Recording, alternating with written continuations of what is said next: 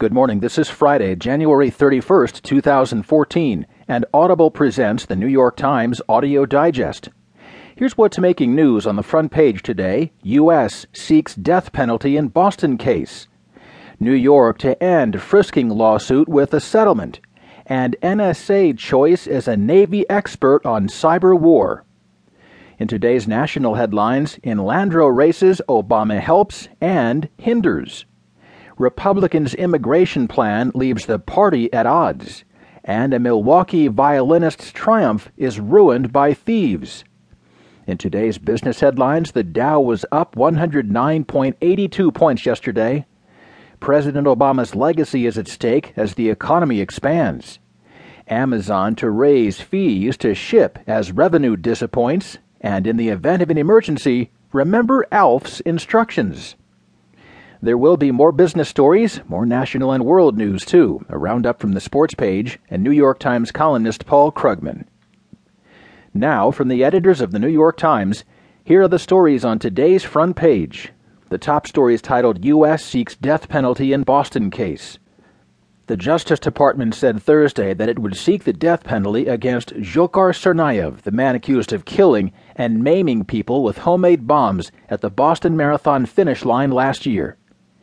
The decision sets in motion the highest profile federal death penalty case since Timothy McVeigh was prosecuted and executed for the 1995 bombing of the Alfred P. Murrah Federal Building in Oklahoma City. Dzhokhar Tsarnaev targeted the Boston Marathon, an iconic event that draws large crowds of men, women, and children to its final stretch, making it especially susceptible to the act and effects of terrorism, prosecutors wrote in an eight page document filed in federal court in Boston.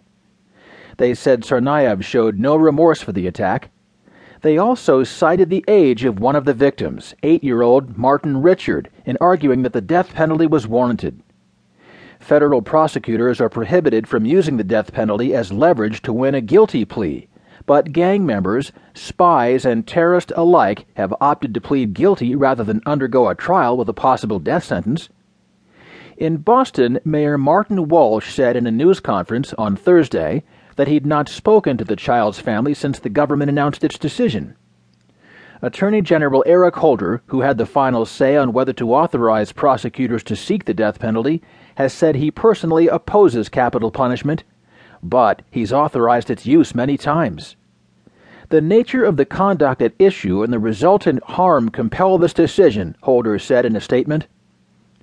Prosecutors say Tsarnaev and his older brother, Tamerlan, built bombs out of pressure cookers and detonated them 13 seconds apart among spectators at the finish line. The explosions killed three people and wounded more than 260. Tamerlan Tsarnaev, who investigators say they believe conceived and led the attack, was killed in a shootout with the police. He was 26. Dzhokhar Tsarnaev, 19 at the time, was later caught hiding in a boat on a trailer in a Watertown, Massachusetts backyard. No trial date has been set, and Tsarnaev has pleaded not guilty. His defense team includes Judy Clarke, one of the nation's leading defense lawyers in death penalty cases. She has represented Theodore Kaczynski, the Unabomber, and Zacarias Moussaoui, a September 11th conspirator.